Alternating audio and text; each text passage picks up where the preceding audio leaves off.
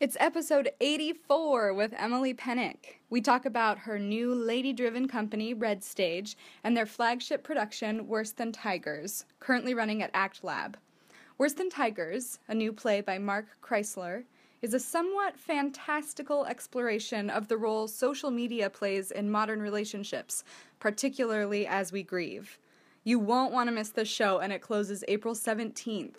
Tickets are available at acttheatre.org theater with an RE. Thank you to today's sponsor, Island Shakespeare Festival. ISF is Whidbey Island's professional regional repertory theater. Their summer season runs July 8th through September 11th with As You Like It, directed by artistic director Susanna Rose Woods, Jane Eyre, adapted and directed by Julie Beckman, and Julius Caesar, directed by Corey McDaniel of Theater 22. ISF is currently in the midst of a Kickstarter campaign to raise funds for a backstage makeover, taking upcycled shipping containers and repurposing them as dressing rooms and storage space. For more info, visit islandshakespearefest.org and check them out on Facebook.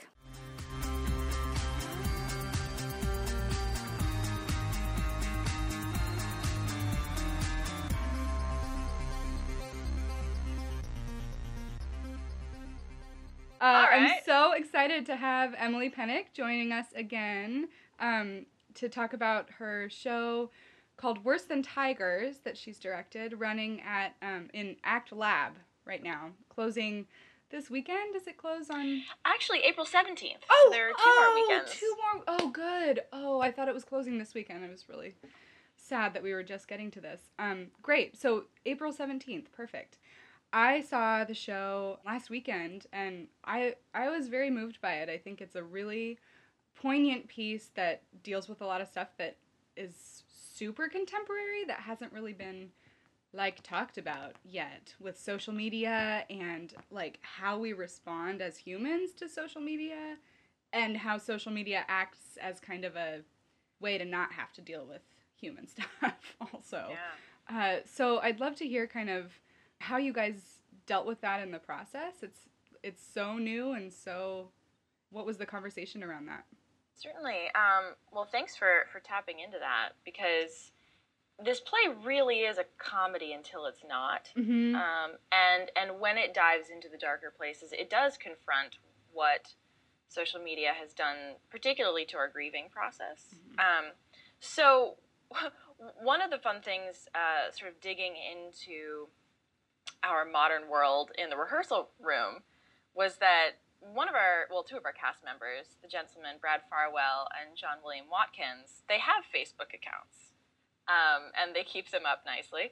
and uh, they have their little, you know, mask to the world, uh, what is you know, how they want to present themselves in their Mhm. profile. And then Kirsten Potter, who plays Olivia, actually doesn't even have a Facebook account. oh So she, you know, she had to do that research um, and found out very much that, that her character is a lot uh, more different from herself than she thought. uh-huh Um, there's this element in um, in the relationship that Olivia and Humphrey have where they say that when they're when they're trying to sort of tease it out at the end and figure things out, there's a, a bit of a revelation about how they can't feel anything unless they have an audience. And I think that's um, that's very much of the now in terms of the Facebook ethos. I personally um, was struck by how many national and international tragedies have happened um, since we even started our Kickstarter um, this fall. Because I, I was talking in that video about how we are expected to move on so quickly, or rather, um, maybe the, the metabolism for tragedy has sped up so much in this modern age that um, something horrific like a mass shooting is old news in two days, and um, we're treated like we're retelling an old joke if we're still feeling uh, hurt or scared, you know, a week later. yeah Yeah. I think that's a really beautiful point. The metabolism of tragedy, of how we respond to tragedy. Just I mean, how, how messed up is it that, you know, we see news of a shooting or a terrorist attack and then right below it, it's like a fluffy bunny video. Uh-huh. And then right below it, we learn that a loved one or you know a friend of a friend has passed away, uh-huh. and we don't even get that information from humans anymore. We get it from our news feed. Absolutely. Yeah. So there's something about the juxtaposition of the news feed that um, I think is really jarring. I agree, and also I it made me also consider the other side of that of it being a way for people to exp- even even though they don't give themselves a lot of time, it is still a way to at least deal with it in some way. So I wonder if there are some positives to it becoming almost a journal, as sometimes inappropriate as I feel it is for me to be reading other people's journals on my Facebook feed. But uh-huh. um, at least they are talking about it. I don't know. I wonder it's if true. a it's true, but one of the things the the play taps into is that we can only read on Facebook what people put on Facebook. Yes. So we're reading whatever version of somebody's journal mm-hmm. uh, they wanted us to read. It's about curating, you know, curating your identity right. from from home. Yeah. But you know, it's interesting too to me. Um, if I can just go off on a tangent here. Please do. there are these themes of social media um, and what it's done to not not you know in the grand scheme the fabric of society, but on the the the micro scale of two people. Um, and it's and it's not that Facebook tore their marriage apart. It, it's really not. It's um, it's more about how they are processing a tragedy in their life and Facebook and smartphones happen to be this wonderful immediate escape mm-hmm. from having to look into the eyes of the person um, they once loved or they still love, uh, who's right across the room from them. So there's some moments that were discovered in rehearsal where uh, Brad and Kirsten would come up against almost talking about a really important thing that their characters could never really talk about. They almost get to talking about it, and then there's a scripted pause, and one of them has to go back to reading on their phone because they just they can't they can't go there, right. and they have this convenient little escape in the palm of their hand. Yeah, yeah, and it is such an escape. I mean, um, I was reading an article recently about an acting class at some university and the students some students were doing a scene where at the top of the scene someone's waiting at a bus stop and it's a play from i don't know 50 years ago and the student couldn't use their phone to like pass the time of waiting at the bus stop because obviously that they didn't exist in the time period of the play and the, the student was like really having a hard time figuring out how to just be with their thoughts by themselves, waiting yes. for their scene partner to enter. And I thought that was such a yes, like that is exactly. We don't know how to just be anymore because we have these devices that allow us access to the world all the time. So when our phone is dead or something or like, you know, we don't have that, it's really can be really uncomfortable for people.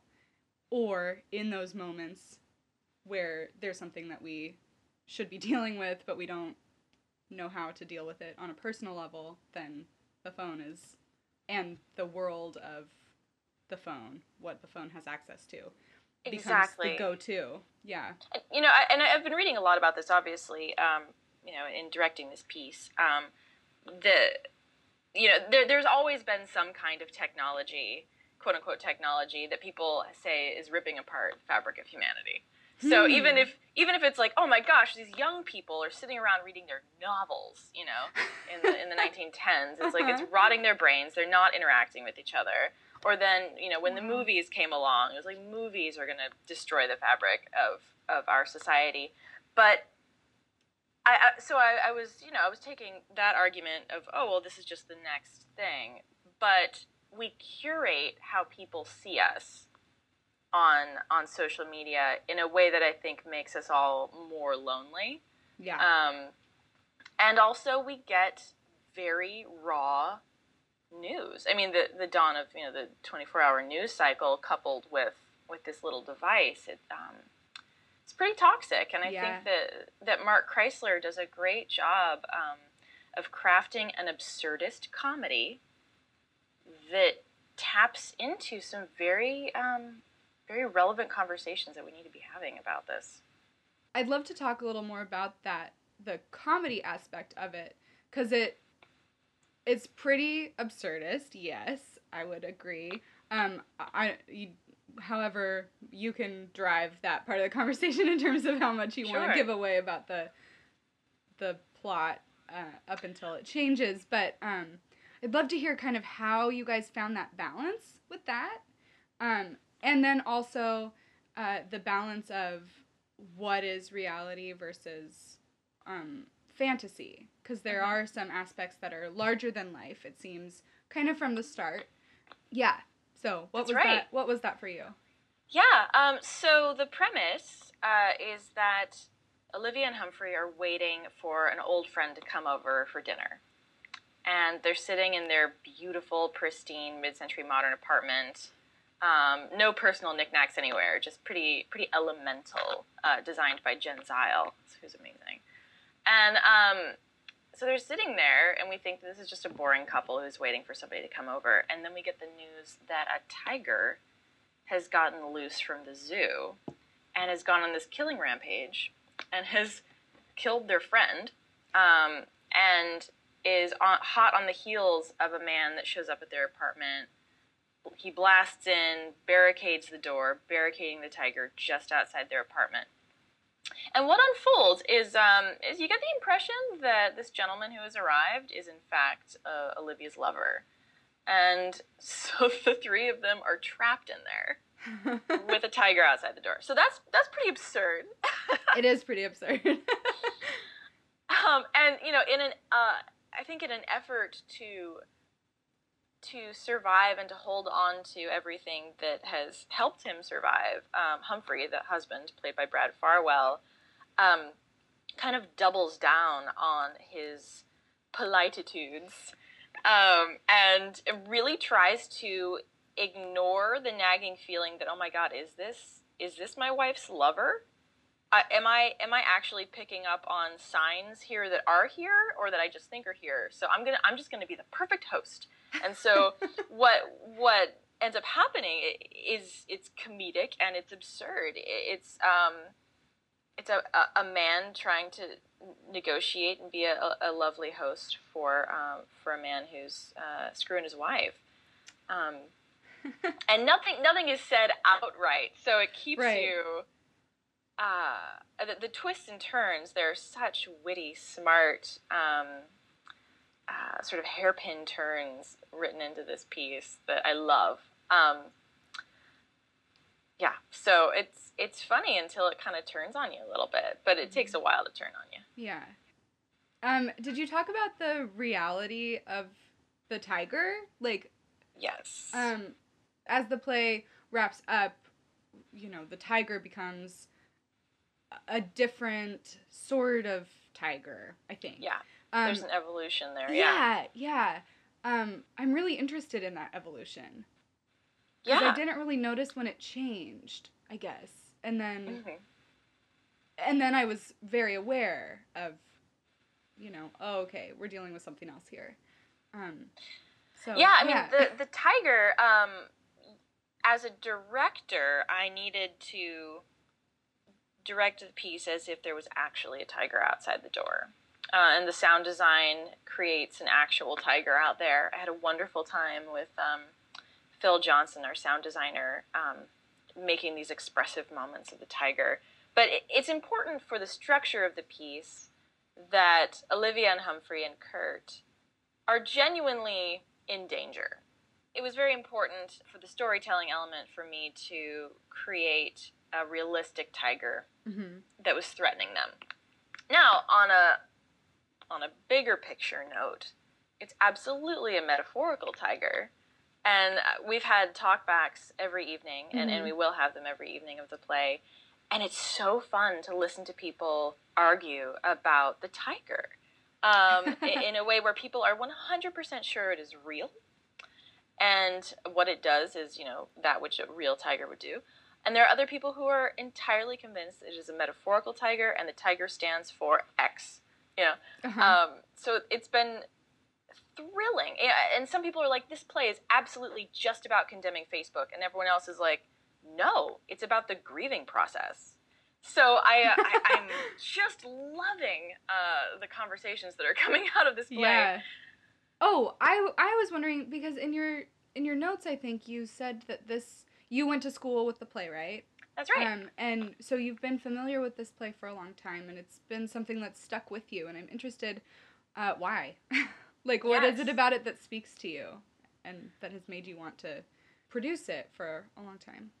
Thank you. Yeah. Um, so I first saw a workshop uh, of this play back in 2013 when Mark Chrysler and I were getting our MFAs in playwriting and directing, respectively, at Ohio University. And I had never laughed that hard and then cried that hard. um, I, and I, I, think, you know, in this, I, am seeing this in my position as a literary uh, manager that you kind of need to get to an audience's heart through their funny bone. Um, and I, I was really drawn to it um, initially because the writing was funny and smart and surprising. And there was always at least two things going on, if not like four things going mm-hmm. on. I, I, love to be leaning forward and trying to yeah. tease out a puzzle as an audience member. It, it, really engaged me. But it reminded me a lot of uh, one of my favorite Harold Pinter plays, a little one act called The Lover. And the way Pinter had written the space between the lines, you know, those wonderful Pinter pauses, mm-hmm. um, in this domestic environment with a married couple. And I, I hadn't found a play that I loved that much until Worse Than Tigers. And then, you know, I, I, I graduated and I went off to the Milwaukee Repertory Theater, and um, everywhere I went, I carried this script with me. And I would, I would reread it about every six months, and it just kept working on me, and it kept mm. um, kept going deeper and um, this this self discovery that Olivia has in particular. She's one of my favorite female characters um, that I've ever read, and she's dealing with very um, raw personal tragedy and in a modern context. So I think that that's a, a story worth telling.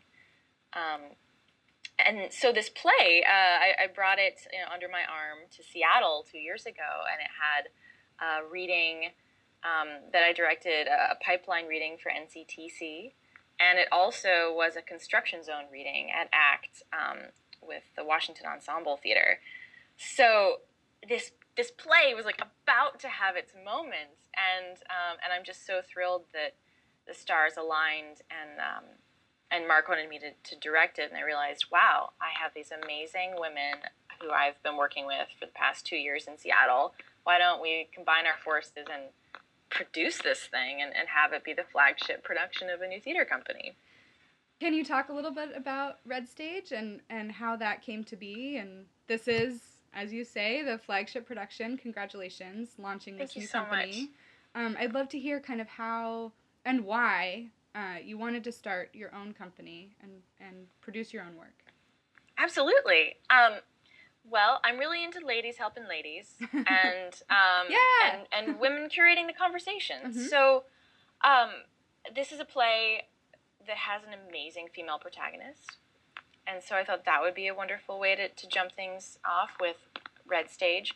But uh, I'll go back to sort of the little Red Stage origin story, which is um, we sat down um, and I, I kind of led this brainstorm about what why do we all do theater, and we just wrote down all the reasons why we do theater, and we started to hone in on the importance of risk, mm-hmm.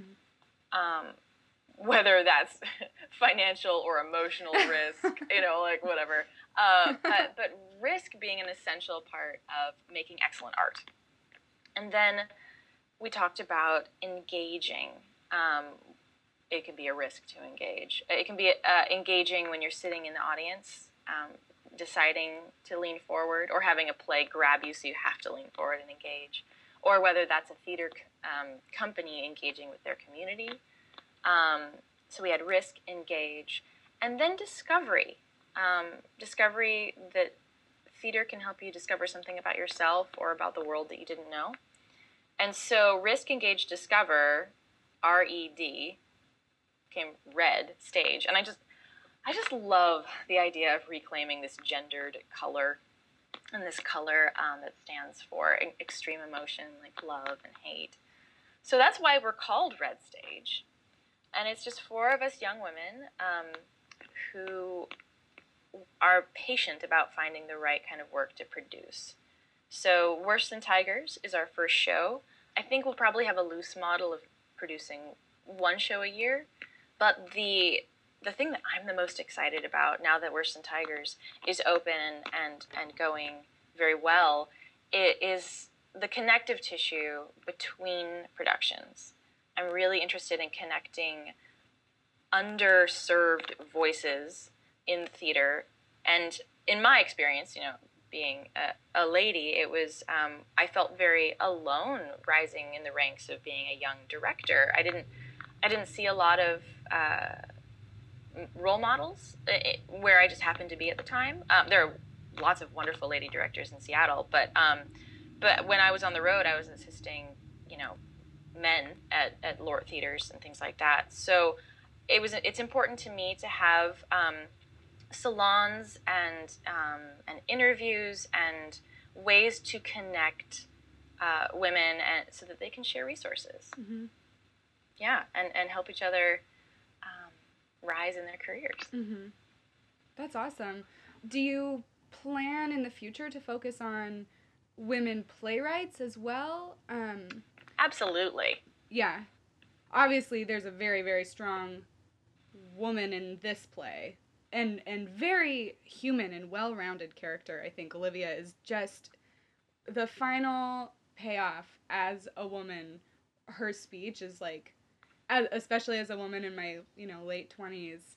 Um, th- I won't spoil it, but it's everyone should see it because it's so truthful and honest and the tragedy that she's experienced then goes back to this you know her whole adulthood and you know what has led up to this point and yeah it's great so certainly beautifully written characters i think everyone is very well rounded and and human which can be hard to find when i was at the talkback i heard someone behind me saying oh i thought it was going to be all women and oh, it's by a man and there are men. So it was interesting, and I have heard that since too from a couple of people. Like, oh yeah, but wasn't there based on the Kickstarter? Wasn't it like a woman led thing? So it's so if you want to take a moment to talk about the choice of this for your flagship production and the choice of having a male playwright and if that played into it at all. I know obviously it's uh, a yeah. play that you've wanted to do for a long time, so Absolutely. Um, it's about women curating the conversation. Cool. So the theater company is all women. It is an all female led company. And what that means is that women are choosing the plays and women are hiring the designers and, and the actors. So so it comes down to leadership. And we can choose to produce a play by a man or, or, or hire um, a male designer. Uh, but but ultimately, it comes down to that choice being um, coming from female leadership. I think that's great.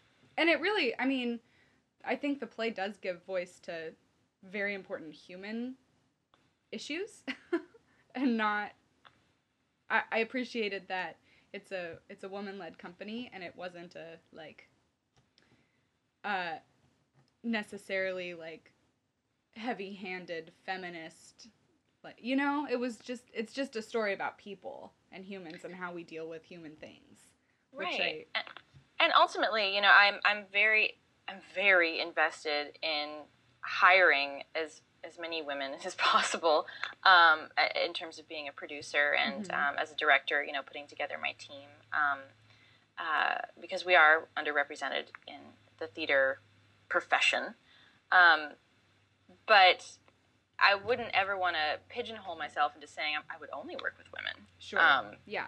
Yeah. So so the the point of, of Red Stage is about women curating the conversation. That's not great. about uh, blocking everybody else out. Yeah. I love that. I think that's wonderful. Um, I'd love to hear a little bit more about kind of your process as a director, having talked to you about Romeo and Juliet, and uh, and that process a little bit, which I'm seeing tonight. It's Thursday. I'm seeing Romeo and Juliet tonight. I can't wait. Um, oh, great!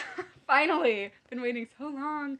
Uh, but so going from a classical Shakespeare play to this totally modern, um, very different script. What is that like for you? And do you are there elements of your process that are the same from play to play, or do things change? You know, things do change for me. My rehearsal process does change from play to play uh-huh. in terms of what the needs of the piece are. Um, I, I, always have certain consistent structural and, and textual approaches, but um, these two plays that I've just done were very different because I had a 14 person cast, Romeo and Juliet, that had a, a very long rehearsal process. And it was over a month. And we really started text work two months out. And then we hit proper, you know, on your feet rehearsals uh, about a month after that. Uh, compared to a three hander modern piece where we had a truncated rehearsal period. It was just shy of three weeks. So they were very different. I thought that after living in Shakespeare world, uh, Worse Than Tigers was going to be so easy. and I was wrong. I was wrong. Um, I love working on new plays. Um, that's really where my, my passion lies. And and I knew this play, and I've been living with this play for three years.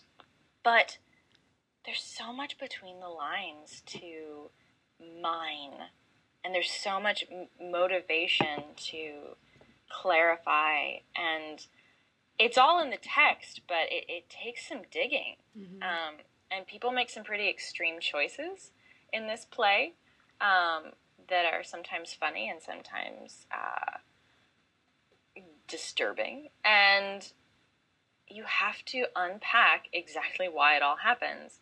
And when you have kind of an absurd frame, you could just say, oh, well, I'll just say the words and it'll be really fun popcorn dialogue and, you know, it'll be a success. Uh, but my actors are better than that. I mean, Kirsten Potter does not rest until she has gotten specific and personalized everything. Um, oh my God, Brad Farwell just keeps digging and digging. And um, working with John William Watkins was cool because he's from the cast of Sleep No More in New York. And he brings a playfulness and a physicality. Um, I'm sure he has some clown training, but just his relationship with objects in the rehearsal hall um, was illuminating and fun. Mm. Um, we, and we found some great stuff just from his fearless playfulness. It's, so they were different. Yeah, and it's actually, I think, harder to memorize Mark's um, dialogue than it is to memorize Shakespeare. Um, I've heard that a lot from professional actors about Mamet. Oh man! Oh, that it's God. almost it's that's like the most difficult thing it to memorize. Is. To and, be specific about it, absolutely. Shakespeare's like a song. It's you know if you've got a word wrong. Right, you Mamet, can feel it. And you know there are these little one or two word interjections, both in, in Mamet and in, in Mark Chrysler's writing, where um, the rhythms and the momentum of the piece tumble forward and you might you might get like one different one word uh, thing in edgewise. So the the actual scripts are very sparse you know when you look at the page it's just boom boom boom. Mm-hmm. a lot of white area. Um, so just um, I felt I felt a lot at, um, like I was more of an athletic coach than a director mm-hmm. in the mm-hmm. rehearsal room um, yeah. because of the fast pace of this play. Mm-hmm.